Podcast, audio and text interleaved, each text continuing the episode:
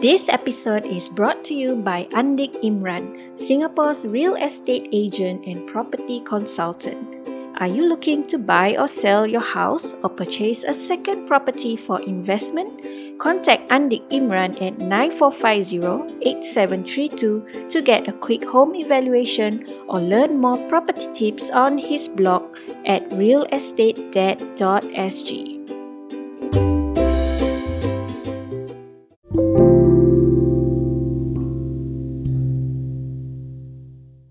Assalamualaikum everyone. Welcome to another episode of our Quran Journey, where we explore and reflect on the sacred verses of the Holy Quran through Quran tagging, Quran journaling and tadabbur. As we are not trained and qualified asatizas, we do not do our own tafsir of the verses that we have selected. Our discussions are aided by tafsir resources such as books and videos. Today we have Farah to bring us through a verse in Surah An-Nur on Allah's light. Over to you, Farah. Okay, thanks Raf, and assalamualaikum everybody.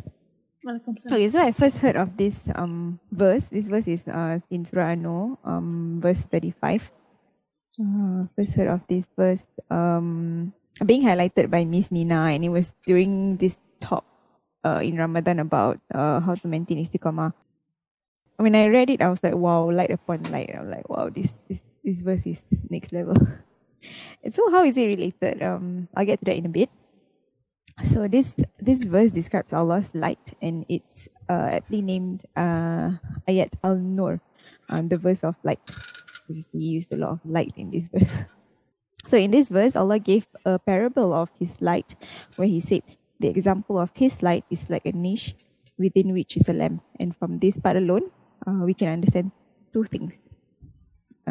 One is that the light of Allah in itself, and Allah likens His light to that of a niche with a lamp. And a niche is a hole in a wall, like an indent and arched. I think in current times, it's quite what would you call aesthetics, because it's really nice. So when the light hits it, it lights the whole room. And Allah mentions that the lamp is lit with the oil of a blessed olive tree that is neither Eastern nor Western, and it is a metaphor to describe the perfection and brilliance of the lamp. So in Ustaz Numan's lecture, he said that the blessed olive tree stands in the middle by itself, and it's neither in the east nor the west, so that, like, you know, the sun goes around right, or overhead, right? So the light will constantly hit this olive tree. You would need the most pure of oils and most refined to give off a good light. So why does Allah give or use this comparison? It is because it is what our human minds can comprehend or relate to.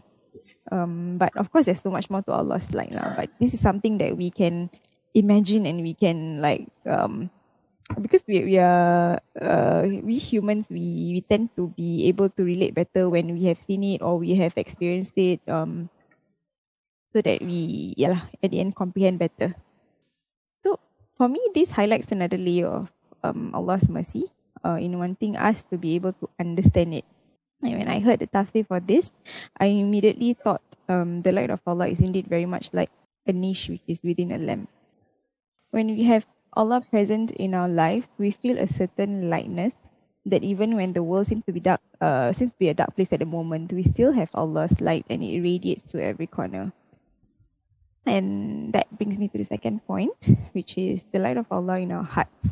In Ustaz Numan's lecture, he compared the metaphor to our hearts. I think this is also in Ibn Qati's tafsir.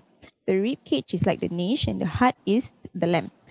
So he described our ruh, or in Sheikh Yasir Qadhi lecture, he said it's reflective of our iman, as a light that Allah has put in every heart, and referenced it to the olive oil. Again, neither Eastern nor Western, meaning it is just illuminated in itself. This light, when met with the light of revelation and guidance, would result in the entire entity of the human being to be lit up. And Allah calls that Nurun ala Nur, light upon light. And I think that's like when I was so amazing. And in order for light to meet the lamp that is our heart, must be clean. So can you imagine if the lamp was dirty? It would not be easy for light to pass through And it's such a great reminder for us to constantly seek to cleanse and purify our heart in order to receive light that is guidance in Quran. So Sheikh Yasir also mentions that pure heart will always find Islam, and therefore he urges us to practice Islam in its totality. Means like you don't select and choose what we want to do. So when only recently I find, I won't say the rationale, but like personally for me, like okay, I think we shouldn't like discount things. We should practice Islam in totality like he said. So okay, now I'll bring you back to when I mentioned earlier about its relation to istiqamah. Now that we all know about the amazing light that Allah has given us, would we want to lose it? I'm willing to bet not. It's remembering that Allah will give guidance to those who work hard towards it. In the talk that I attended about the istiqamah, Miss Nina, when Miss Nina highlighted this, Ustaz Mizi also mentioned to purify our heart from things like ego, envy, and all those, you know, bad characteristics that we probably don't want to have in our heart. And then I finally understood the importance of this in order to maintain istiqamah or steadfastness, because I mentioned earlier that in order for light to meet, the lamp that is our heart, it needs to be clean. So thanks, Farah, for the sharing.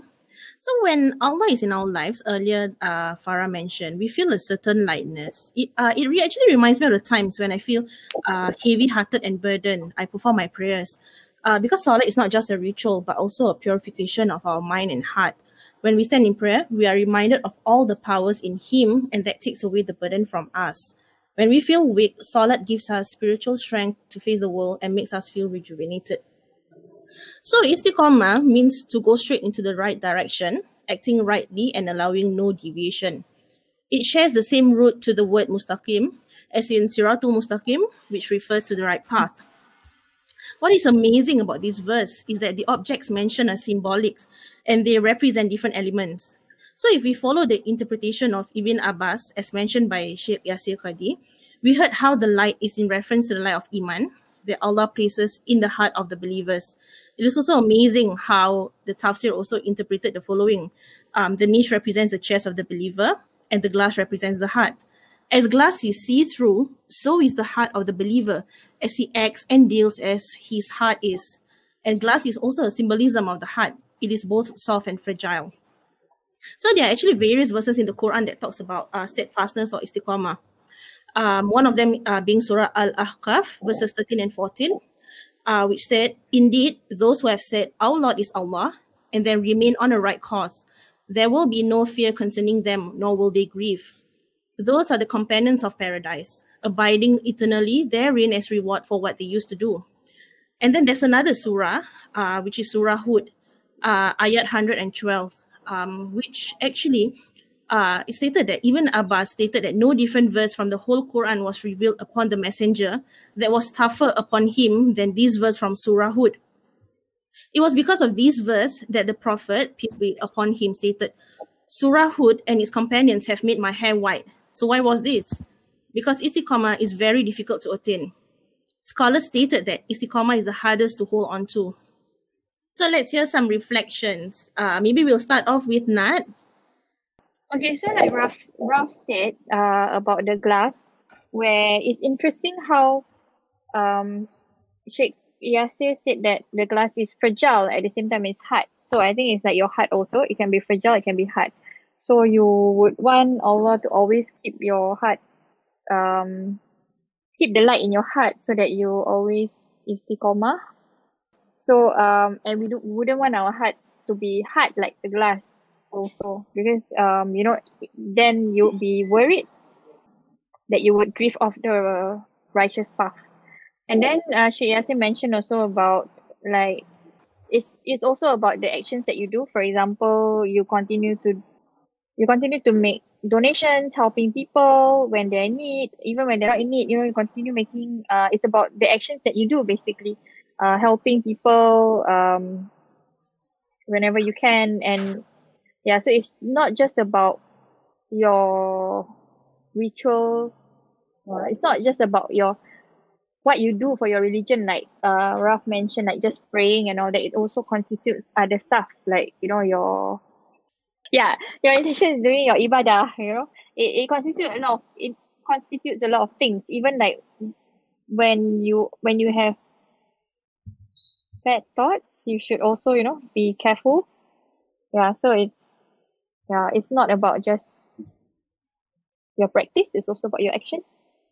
Yeah. Okay, thanks, Nat. Actually, when we mentioned about being consistent in our actions, actually I got this from Sheikh Hamza Yusuf's book, Purification of the Heart.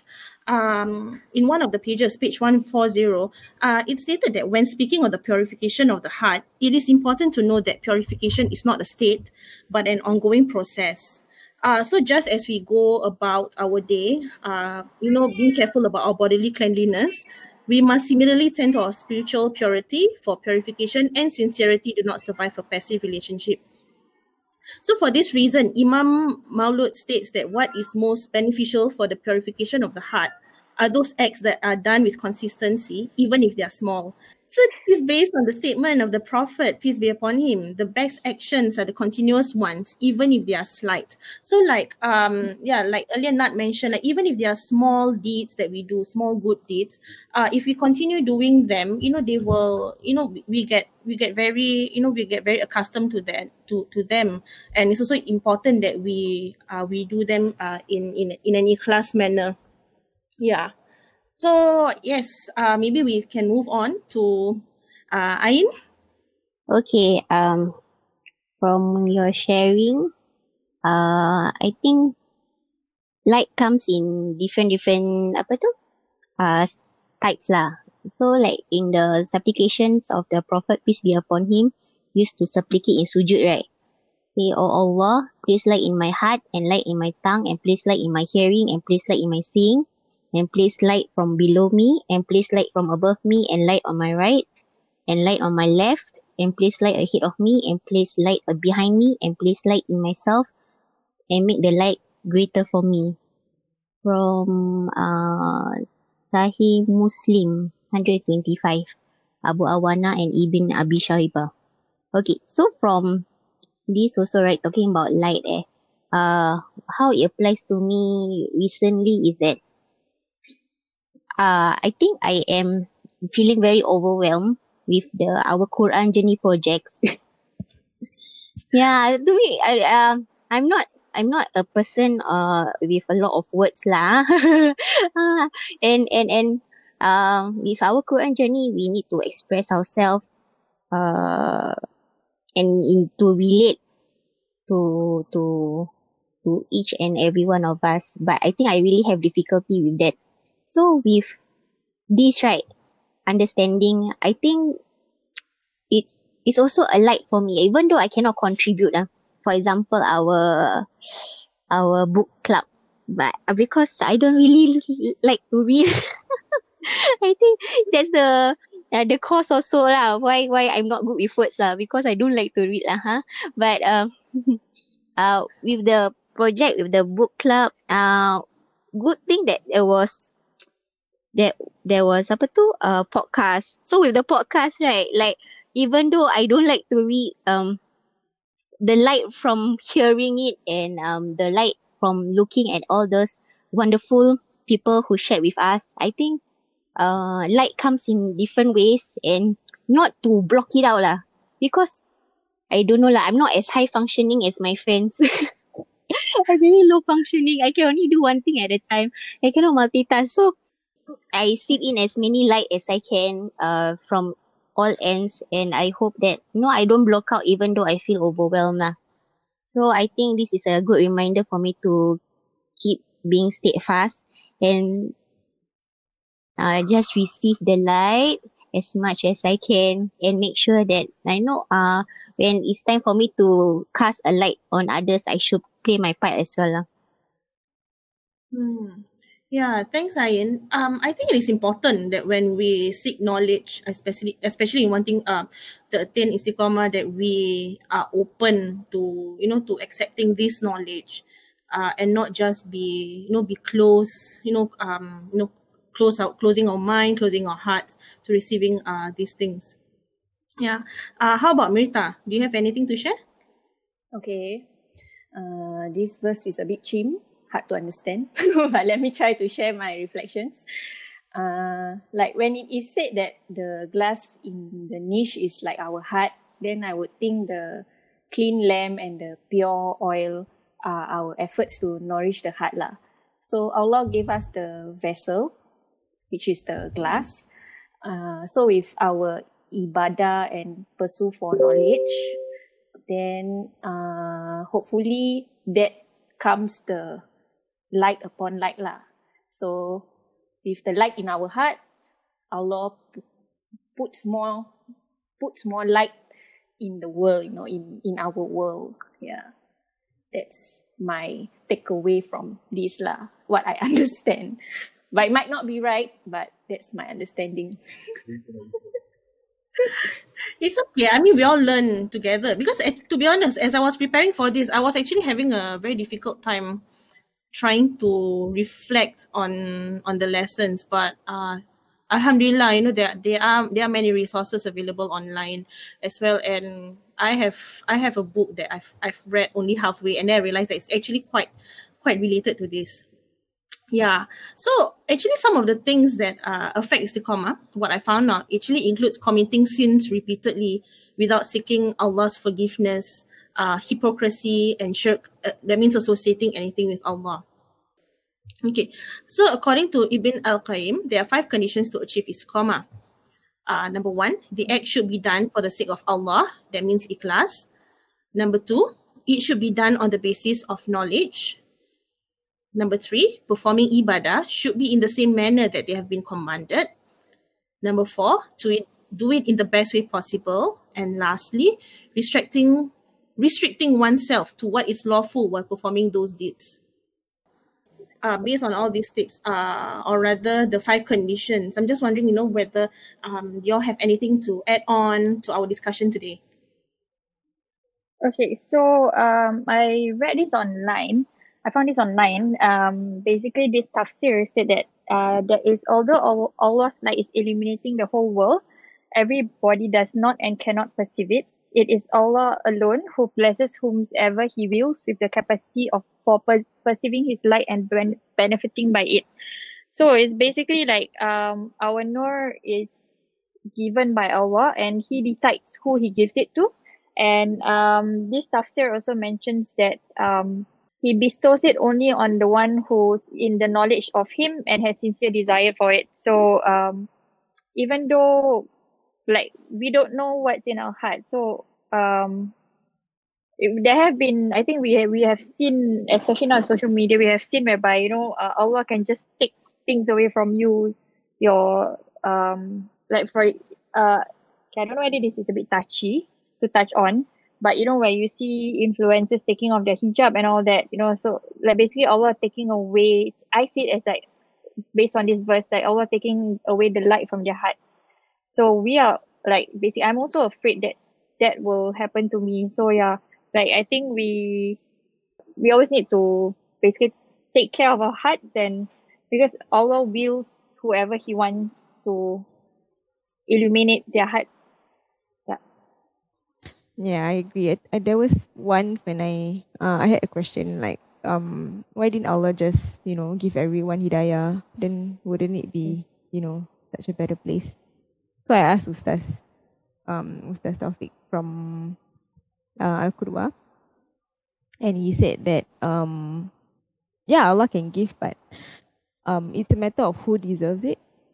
And like Nat says lah, if you desire it and like you have sincere intentions, and I think only Allah will know your real actual intentions. Because sometimes I feel like even we ourselves, sometimes we have to keep checking ourselves. Like, is our intentions in place? Kita niat in place or not? Or are we doing it, like, you know, somewhere along the way? I think I've repeated this like 10,000 times. Like somewhere along the way, we want to, you know, tertukar niat without even knowing it. We like, it's just, to me, this ayat is just letting us know, at the end of the day, it's always to check your intentions and yeah, take care of your heart. Thanks, Nat and Farah. I think when we, you know, when we when Nat mentioned earlier, about Allah guiding whomever He pleases to the light. It reminds me of, the discussion in our book club from Sheikh Omar Sulaiman's book. We mentioned, I think it was mentioned that we live in with having that fear of losing, Allah's love. So I think, I sort of relate it to, to this istiqamah thing. If let's say if we were to lose istiqamah, which means we are also losing Allah's love in that sense. Okay, so before we wrap this up, maybe in one word, we can take turns to share takeaway from today's session on istiqamah. Okay, I can start first. My one word is ikhlas. Okay, maybe Mirta. One word ah? Alamak. Yes. Ayn has something to say. Your one word as a takeaway from today's session. Oh, Nur. Confirm, Nur. Not Ayn. That's why. The light in my name. Yes, Alhamdulillah. Okay, next. Okay lah, I would say duty to Allah. Mm. Okay. Yes, sincerity, that we always need to check our hearts for sincerity when we are doing anything for Allah. Okay, and lastly, Farah. Okay, the word for me is illumination, light from within,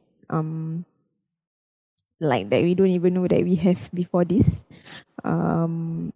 I think especially as Muslims, we need to be aware of this so that our light can meet the light of revelation and guidance, so that we can, accept the whatever we have learned and put it to good practice. Inshallah.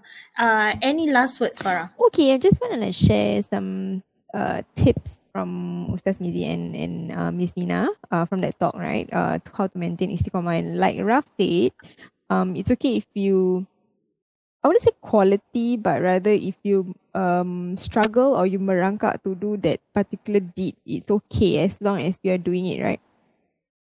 So in the talk they mentioned about reading Quran, and I think there was this famous hadith about a person who reads Quran fluently will get rewards, but a person who struggles to read the Quran but makes effort, he will receive double the reward. We can always remember this, especially when we're struggling. Like me, I'm struggling to learn how to read the Quran, and what keeps me going is knowing that my effort is the one that is eventually going to get rewarded, inshallah.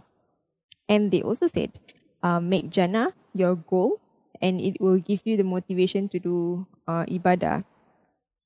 And I think it has been something that is effective for me. But what I will do is, like, I will try to find descriptions of Jannah. I think the most prominent one, or the most, like I would say, well-known one, it would be in the verses of Surah Rahman, where Allah describes Jannah in great detail. And then you try to imagine it, and then remember what what's there waiting for you. And I think that's a great motivation for you to continue doing your ibadah. And they also said, do it with a buddy to motivate you, or make a group chat, which we are doing right now. You guys can also join the book club if you haven't already have a halakha group that you guys attend.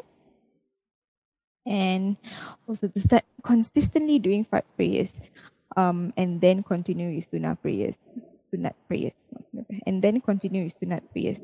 So after that, work towards understanding what you're reading, and inshallah this will help you with khusyuk. So when you, I think sometimes khusyuk is something I struggle with also.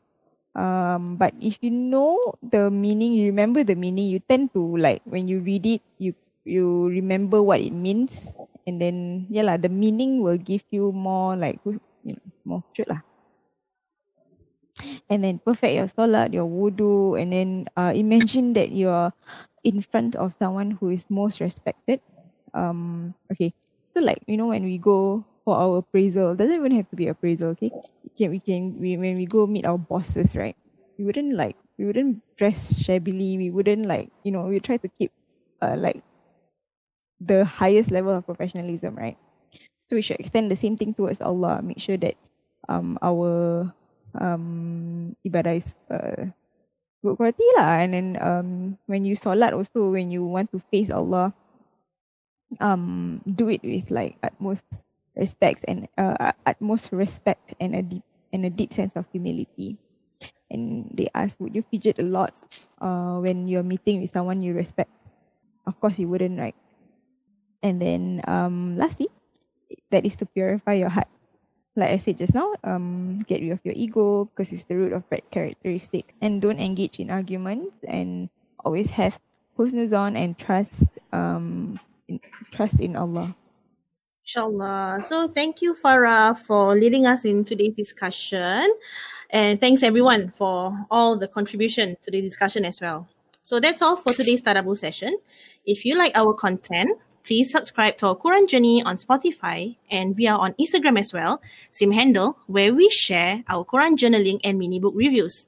And for the month of July, our Quran Journey is hosting a mini book giveaway sponsored by realestatedad.sg. To find out how you can win a copy of the Clear Quran, head over to our Instagram account and check out the details. But we regret to inform you that at this time, the giveaway is open for those residing in Singapore only.